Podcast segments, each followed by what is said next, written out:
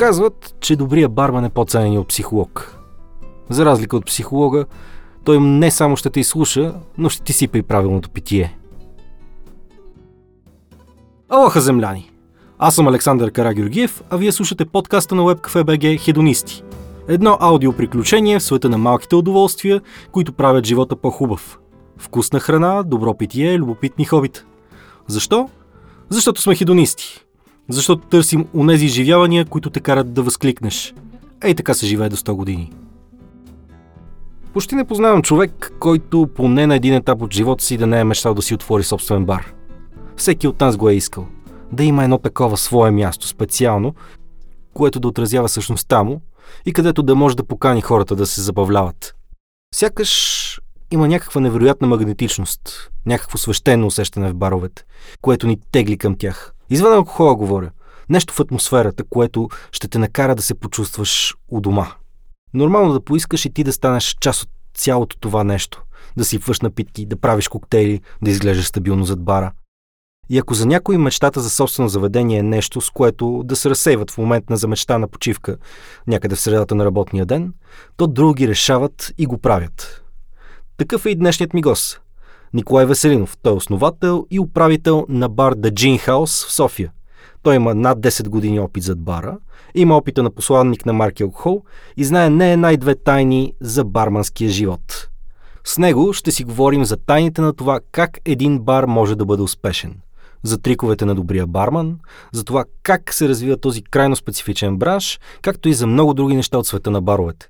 Ще си говорим за тенденции и какво е необходимо на професионалистите, за да бъдат в крах с тях.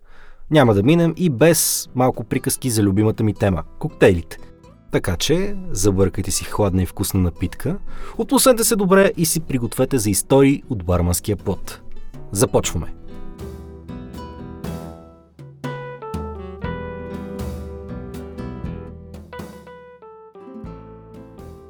Привет, Николай! Много се радвам, че прие поканата да ми гостуваш хедонисти. Днес ще си говорим за барове, бармани и барманското майсторство. Здравейте! На изключително ни е приятно, че сме тук и много благодарим за поканата. С удоволствие бихме споделили някоя друга тайна от кухнята. Супер! А, в интрото започнах с това, че всеки почти някога в живота си е мислил, е какво ще е яко да си отворя бар. Как ти се гмурна в това начинание? Може би съвсем случайно, както всички останали са минали. Тези, които са минали, са останали. Всъщност предполагам, че 90% от тях не са имали за цел да им стане основна професия през годините, но да, а, както най-обикновения и банален случай, в началото на моите 20 години реших да се занимавам с нещо по-интересно, въпреки че съм финансист по професия. Решихме да разумързим малко. А, започнах работа, може би, честно казано, Две седмици след като започнах, се срещнах с един много важен за мен човек, който тогава осъзнах, че това може би ще правя до края на живота си. Виждайки го как работи и отношението, което има, изобщо не осъзнах каква културата първа а, навлиза в България. Може да дадеш шаут-аут за човека? А, много благодаря на Станимир, а.к. Батко. Доколкото знам, съм единственият му ученик и страшно много благодаря за това. Тоест, не, не е някаква масивна школа. Да, не, си не, не, лично имам късмет. Младия сит, който е да, поел. Да, да, да, искайки, не искайки, той му се наложи, тъй като бях доста нахален. А иначе от това да станеш барман, в това, тъй като ти имаш собствен бар, до това да си направиш бар, какъв път измина до там? първо, може би решаваш, че искаш наистина да се занимаваш с барманство и тази професия ти харесва, напрежението най-важното, което е и постоянния ентезитет на работа. След това започваш да се развиваш кариерно, търсиш, тъй като това не е някоя кариера, която е облечена в кълъп, почваш да търсиш различни варианти. За това как може би след една-две години да не изкарваш пари, които само задоволяват, как да кажа, лайфстайла ти към този момент и така, в търсене всъщност следващата стъпка вече, която трябваше да дойде при мен, след години зад бара, а, главен барман на, на, на, някои заведения, беше така модерната стъпка да стана посланник на някой mm-hmm. бранд.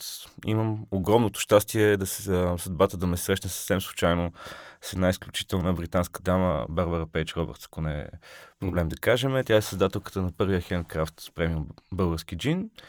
И всъщност така моето приключение в средите на това да бъда посланник на някой бранд започна.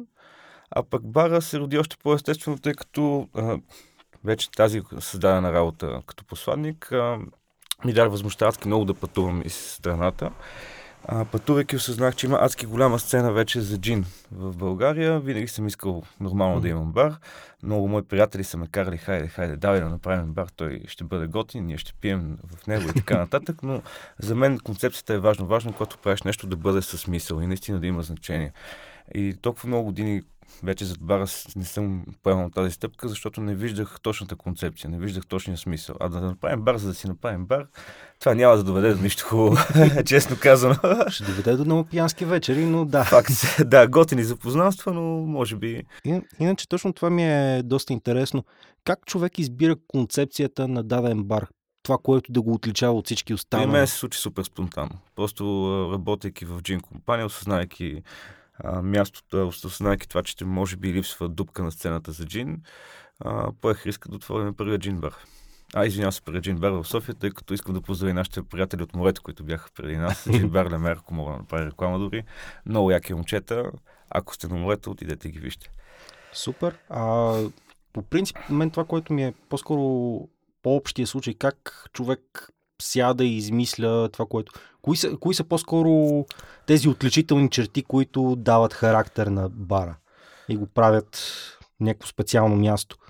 Специалното място е отношението, според мен, е всяко едно заведение, независимо каква ти е концепцията. Дали ще си джин бар, такива бар, дали ще си клуб, по-правят заведение. Отношението е най-важното. Отношението на хората.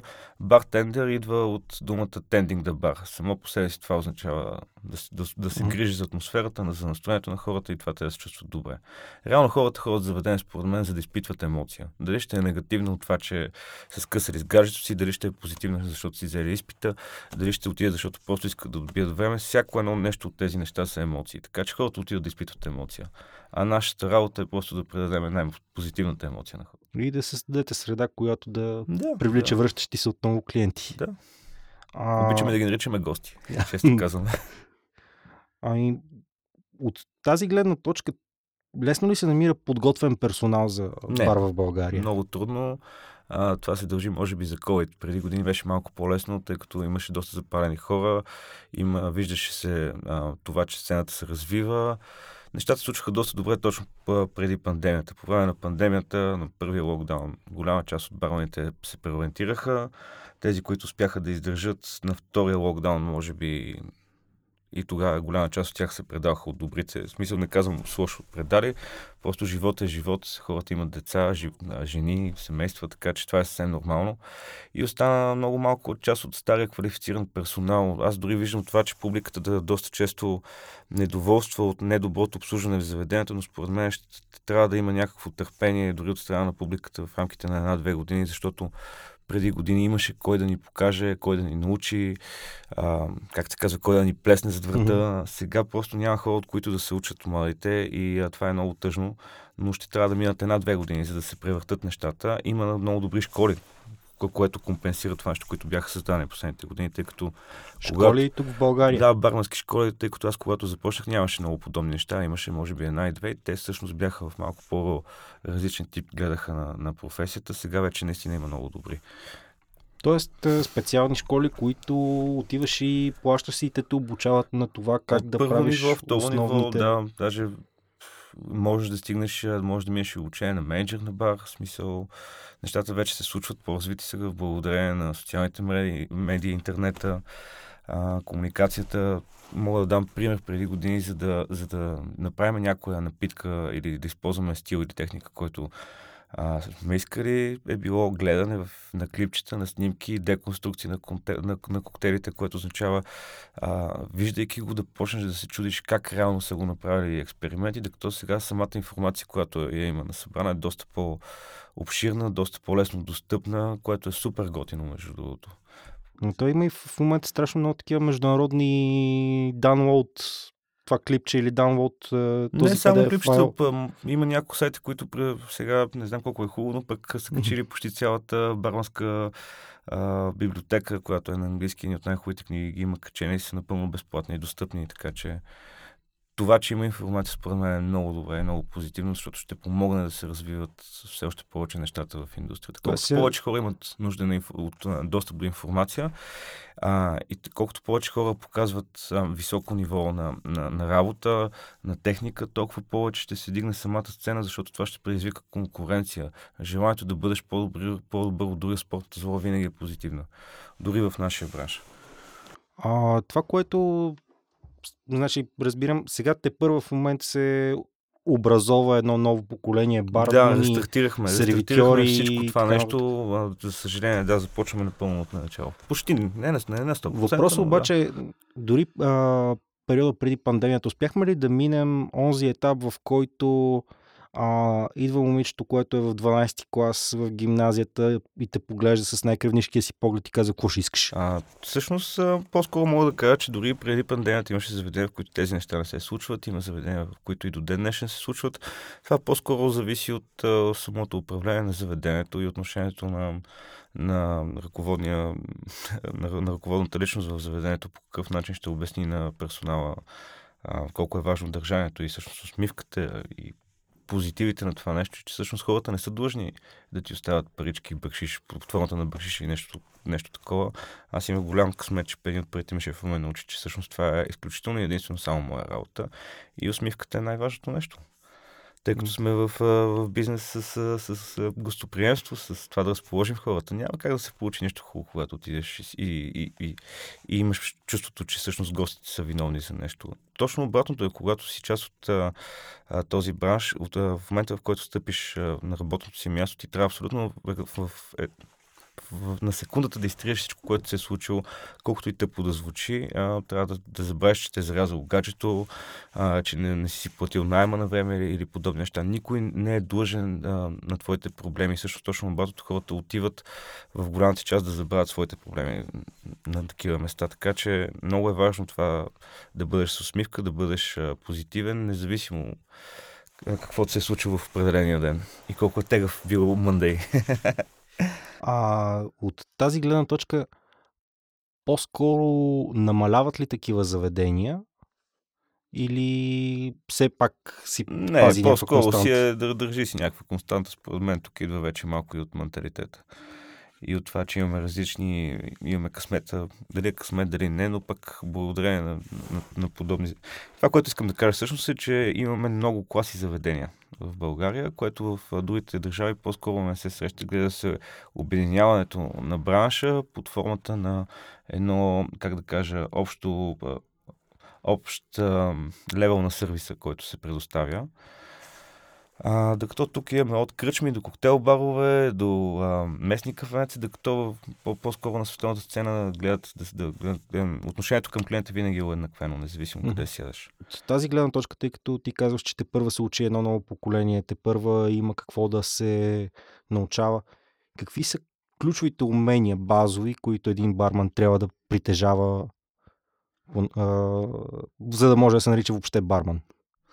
За да се нарича барман, трябва да имаш опит, но най-важното умение, което трябва да притежаваш е да бъдеш а, а, комуникативен, добре спретнат дори, а, трябва да поддържаш, много е важно да поддържаш чист бар в а, много от, а, как да кажа, а, международните бармански среди често се коментира, че за да оцениш един барман добре, го оценяваш всъщност по предната му част на бара и баробувките му.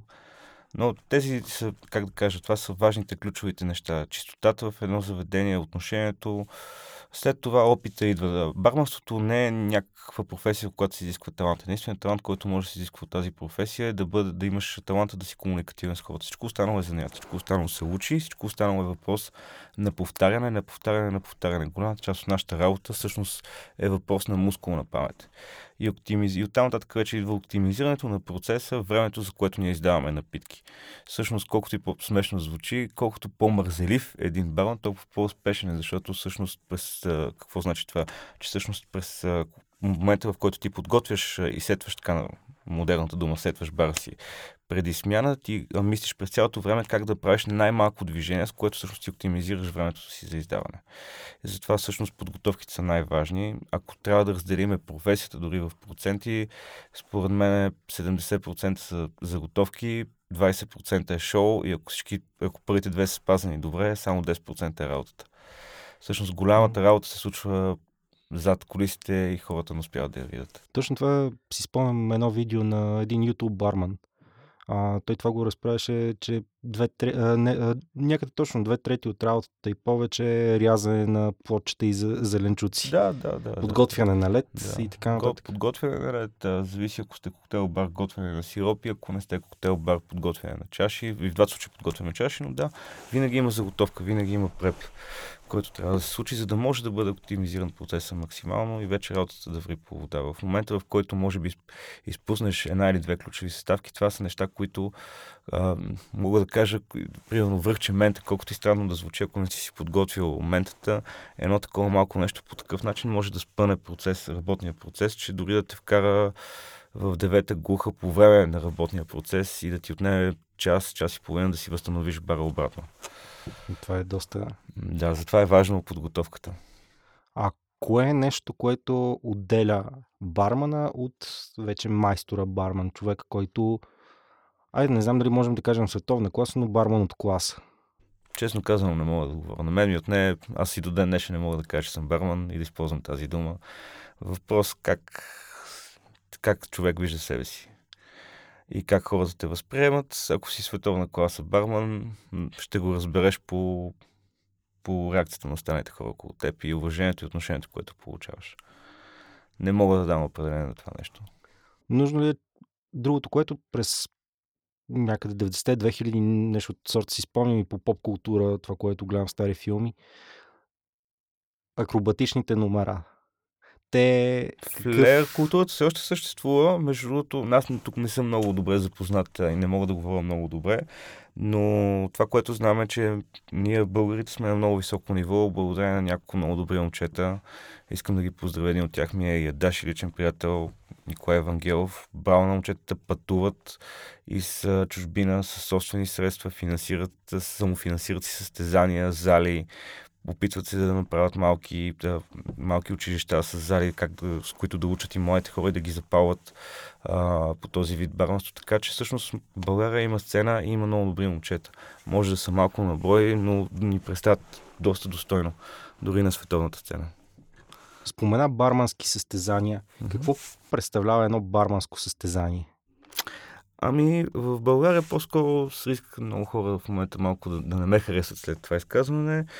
За мен не е много приятно, приятно място и събитие, по проста причина, че тук някакси конкуренцията се взима много насериозно и това кой как се е. Да, разбира се, на стезане сме, трябва да има спортен дух и спортна злоба, а, но това не е всичко това, което съм забелязал в чужбина е, че всъщност когато имаме едно баранско състезание, там е просто един празник. Там ни се събираме, буквално колегите, с извинение да се напиеме, да се видиме, да си кажеме. И ето, може би сега ще се върна на предишния въпрос и мога да кажа какво те прави какво те прави наистина добър, наистина майстор на професията, това е, че когато стигнеш едно високо ниво и се срещнеш останали хора на подобни форуми, ти надава сърце споделяш информация, техники и ползи, които си научил за приготвяне на напитките си. Давам пример. Когато дадеш рецептата си за най-добрия коктейл, който смяташ, че си създал към момента, ми разкажеш на останалите си колеги и дадеш тайната и ключа, ти сам себе си почва, ти сам себе си се предизвикваш да търсиш the next big thing. А когато се задържиш и не си казваш, според мен, това е лично мое мнение, ти сам спираш вътрешното си развитие. В смисъл, сам, сам поставяш границите и кажеш, аз съм до тук. Това е най-доброто, което мога. Според мен, точно обратното. Винаги трябва да продължаваме да се развиваме. Човек се учи докато е жив. Това са оказали най-големите бармани в света. Няма Севишен, как да кажа. Има маестро Калабрезе, да, разбира се, да готва в коктейл, поне за мен. Ти, ти самия, доколкото знам, подготвяш едно барманско събитие подобно състезание. Какво ще представлява то? Малко по-различен формат е. А, искам да благодаря на моите шефове от а, компанията, за която работя за български крав тъй като ни даваха възможността да стартираме преди години бранда по начин, по който ние искаме. И тъй като трябваше да се борим с голямите кучета, имам предвид големи брандове с финансирания, а, трябваше да намерим ефекта от дефекта и да представим бранда пред а, нашите колеги по по-интересен начин. Ние го направихме под формата на първото тайно състезание за бармани. Тайно? Да, поканихме а, колегите с една покана без а, име на бранд или подобни неща. Елате да пиеме и да ядеме. Един ще черпи. Сега кой ще черпи и какво ще се случва. Не беше ясно. Всички се появиха в а, Не, едно един ще черпи. Предполагам, че това е било ключовия момент. Моля? Един ще черпи е ключ... ключовия момент, очевидно тук. Да, еми, да, може да се каже, получи се много готин следобяд, като може би повече от хората се досетиха, че са на тип дегустация. Идвайки на място им казахме, че сега ще опитаме български хендкрафт а, към тогава джин ликьор и всъщност, който желая, може сега и веднага да се включи в едно бързо състезание за 24 часа. А, и победителя си тръгва с а, тогава не е не е голяма, но не е малка сума пари, което беше готин, а, готин тъч на финала, тъй като започваше лято и всеки не би отказал ни свободни пари за море. А, на следващата година го направихме вече професионално на три етапа в а, мисля, че 4 месеца продължи ця, целият ивент. Първо 4 месеца? Да, ми технически отнемаше доста време, тъй като при първият кръг трябваше да направят момчетата от лежали коктейли, а, вторият кръг а, джин, а, трябваше да приготвят тоника към джина си и за четвърти вече ще ви изложа просто по памет, но това нещо съпровожда, беше съпроводено от мастер класове, от хора, които да им обясняват нови техники и неща. Това е обикновеният начин на провеждане на едно такова събитие а, което е насочено към бармани, но тази година решихме да разчупиме стигмата и всъщност да не канеме барманите, а да поканеме хората. Това нещо е вдъхновено всъщност от пандемията, това, че адски много хора наблегнаха барове, бармани, на това да учим а, хората да си приготвят home cocktails. Ами ние пък сега няма да ги учим, ние сега пък ще питаме кой се е подготвил най-добре през пандемията. Всъщност, разбира се, ще има отново мастер косове от а, от много, от много важни имена в индустрията, от бранд посланници, ще се учиме на техники, няма да ги хвърляме в дълбокото, ще има семинари. Надявам се да се получи едно много приятно лятно събитие. Всъщност идеята на събитието е не толкова някой да спечели, отколкото много да се забавляваме да пиеме джин на хубаво време. А важният въпрос, колко време ще продължи самото събитие този път? Ами Предполагам, то, че то, не 4 месеца. Този път може би в рамките на месец, като ще са на два кръга. Първи кръг и втори кръг, като ще има време за подготовка между първи и втори кръг и тогава между това, във времето на подготовка ще бъдат и самите мастер класове и лекции. Uh-huh.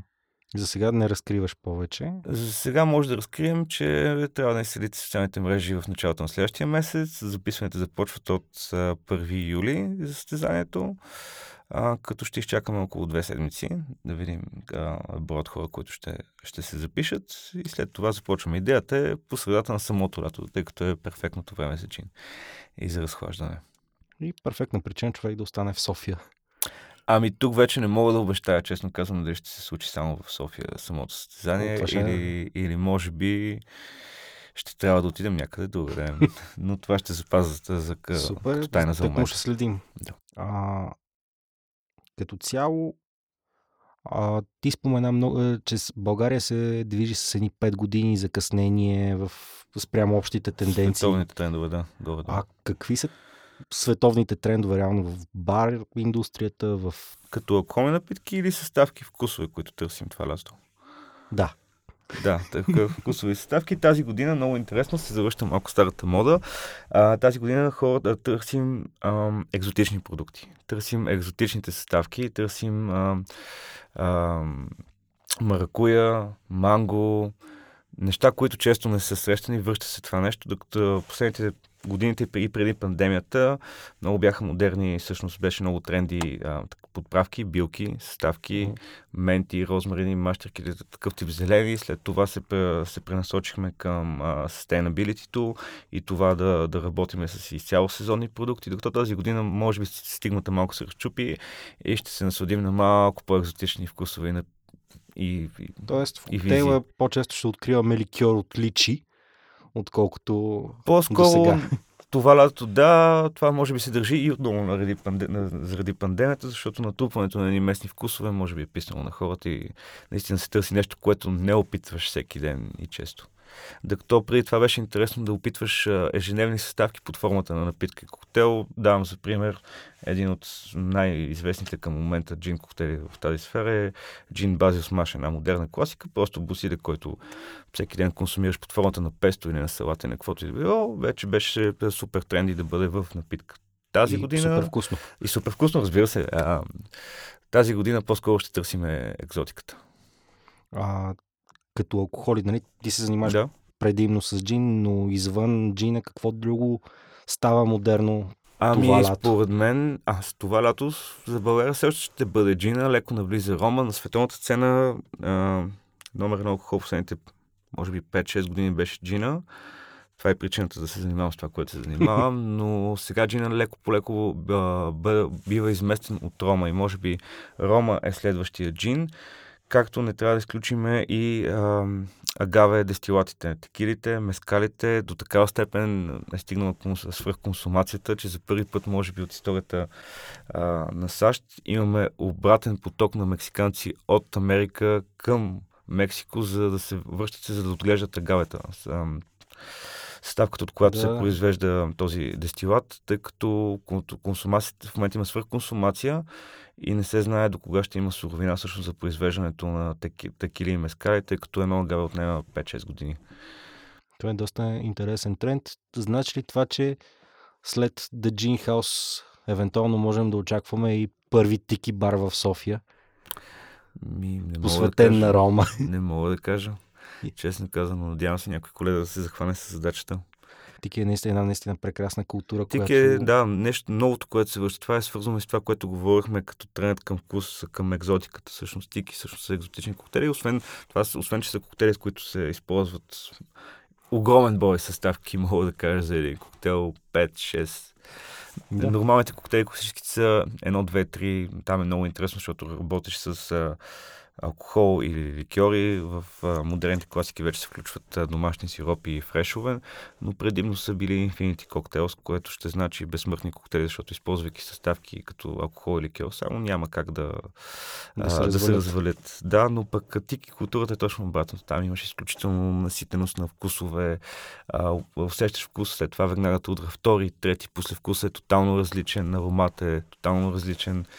Самата, сама, самото, самата техника на производство на тики чаш, чаш, чашите е много яка, тъй като всяка тики, тики чашите са индивидуални, като малки тотеми и статуи и всъщност могат да разказват историята на един коктейл преди да си го опитал.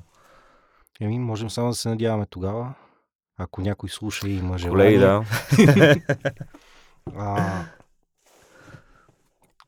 в това отношение България, чисто като разнообразие на идеите, настига ли Западна Европа и САЩ? От към коктейлна култура? Да. Да, да, смело мога да кажа. Отново искам да поздравя мои колеги, които се занимават изключително интензивно с това да развиват буквално всичко, което се случва в бъл... на българската бар сцена. Не сме далече. Доста големи имена ни посещават вече доста често. Като бармани изнасят лекции, презентации. Не сме далече. Единственото, което ни липсва е историята. Историята на, на бар културата, но това идва от това, че живеем в държава от тази част на света и сме били хиляди години с малко по-различно мислене. Единственото нещо, което са по-напред, всъщност държавите, които диктуват трендовете, е това, че те имат коктейлна култура назад. И всъщност поколението бармани и собственици на заведения вече са трето, четвърто, пето, докато ние сега сме още на първо, максимум второ поколение. Традицията трябва да, да бъде създадена, която се създава в момента и отново адмирации към всички, които го правят. А има ли вече оформени български коктейли, така както има маркови коктейли на Има Запад? линия, има линия на наши колеги, които а, създаваха линия с а, ракирани коктейли. Според мен имаше доста успешни неща и с тези менюта. Едно Bloody Mary също се оказа, поне за мен, тъй като аз не харесвам водка, доста успешно с ракия. А, може би голяма част от хората не знаят, а, мексиканците не пият текила, защото е това пълен абсурд за тях. Смисъл, там се пие малко, голямо, както ние си пием ракията. Все едно да кажеш, да, кажеш на някой а, български дядо от села, ми, слушай сега, отчота трябва да се пие ракията пълен абсурд. А, идеята е, че всъщност по този начин те си успяха да, да, да продадат своя продукт на целия свят. По начин, по който да би бил той интересен. А самите мексиканци не консумират по този начин. Според мен тази концепция, която са захванали нашите колеги с ракета, може би има много голям резон, защото поднесен по различен начин, дори имаха линия с шочета, примерно а, някакъв вид такива отгоре с а, кисела краставичка, третата с прасковка. Mm-hmm. Точно този начин на поднасяне би по-скоро, според мен, довел до това да популяризираме някой наш коктейл, дори извън България или напитка. И като сме все още на вълна коктейли, пет твои любими коктейла. Ужас. А... На първо време, които ти идват в главата. Не знам дали трябва да кажем това нещо в ефир, но аз имам една много голяма тайна. Обожавам да правя коктейли, живея за да правя коктейли. Не харесвам да пия коктейли. а, но де, да, да а, тъй като харесвам ограничен брой напитки, които аз консумирам, може би на първо място един от най-старите коктейли с кочи сода. А, след това нещо освежаващо и, както казахме, мексиканско, може би палома. А, хм, един хубав майтай никога няма да откажа. Едно хубаво мартини също фен съм, няма, няма да си крия душата. И за финала, за да не бъда изфърлен от бранската гилдия, ще кажа едно негрони. е, негроните си е доста, доста добър. Да, да, факт, факт, факт. факт. А, един колега той много обича, само да той го предпочита в версията за, с уиски, булевардия. Мисля, да, че. точно така. На няколко пъти споменахме вече и YouTube като mm-hmm. средство за информация, за а, коктейли, да. бармански техники и така нататък. Има ли в България пространство за такива канали? Има ли вече съществуващи подобни канали? Има, има подобни канали съществуващи. Най-добра работа според мен прави към момента Ники Неков. А, влезте, разгледайте, препоръчвам изключително много. Той всъщност прави българска версия на една много а, известна линия от а, обучения, от мастер класове, която всъщност е на български язик, напълно достъпна има е в YouTube. Пак казвам Ники Неков. Влезте и вижте, има много какво да се научи. А други чисто ориентирани към аматьорите или все още Не мога, тук не, не мога да кажа със сигурност, тъй като не следа, често казано, YouTube пространство, българското YouTube пространство толкова добре. Но това, което ми е направо впечатление съм видял, е това, което казвам. Значи шаутаут за Ники Нейков. Точно така. И за финал няколко съвета за онези, които са начинаещи в барманската професия, искат да се развиват в нея. Ами, натягайте се си, с извинение, можеш да кажем е, тази дума. Газярите. А, много е работа, не се отказвайте. А, работата е много. Старайте се, учете се, работете. Работите ли с желание и а, с мотивация, успеха е гарантиран. Това сме мога да кажа. Няма да се лъжем. След този разговор ми се припи някое хубаво питие в бара. Разговорите за вкусни коктейли определено ми действат освежаващо и може би съм слушал достатъчно, за да си позволя едно-две. Защо не си го позволите и вие? До тогава следете подкаста Хидонисти в WebCafe.bg, където освен истории за добро питие, хубава храна и интересни хобита, можете да намерите още различни статии за лайфстайл, политика, международното положение, кино, музика, спорт и какво ли още не – Можете да се абонирате за подкаста ни в iCast, Spotify, Apple Podcast, Google Podcast и във всички платформи за слушане на подкасти. Така ще можете винаги първи да разбирате кога се появява нов епизод. А такъв можете да очаквате веднъж на всеки две седмици, винаги във вторник. Ако ви се слушат и други подкасти, можете да чуете и другите ни две предложения. Първа страница и тихо филмът започва. Толкова от нас за този път. Аз съм Александър Карагеоргиев, а вие продължавайте да търсите това, което ви кара да се чувствате живи. До нови срещи!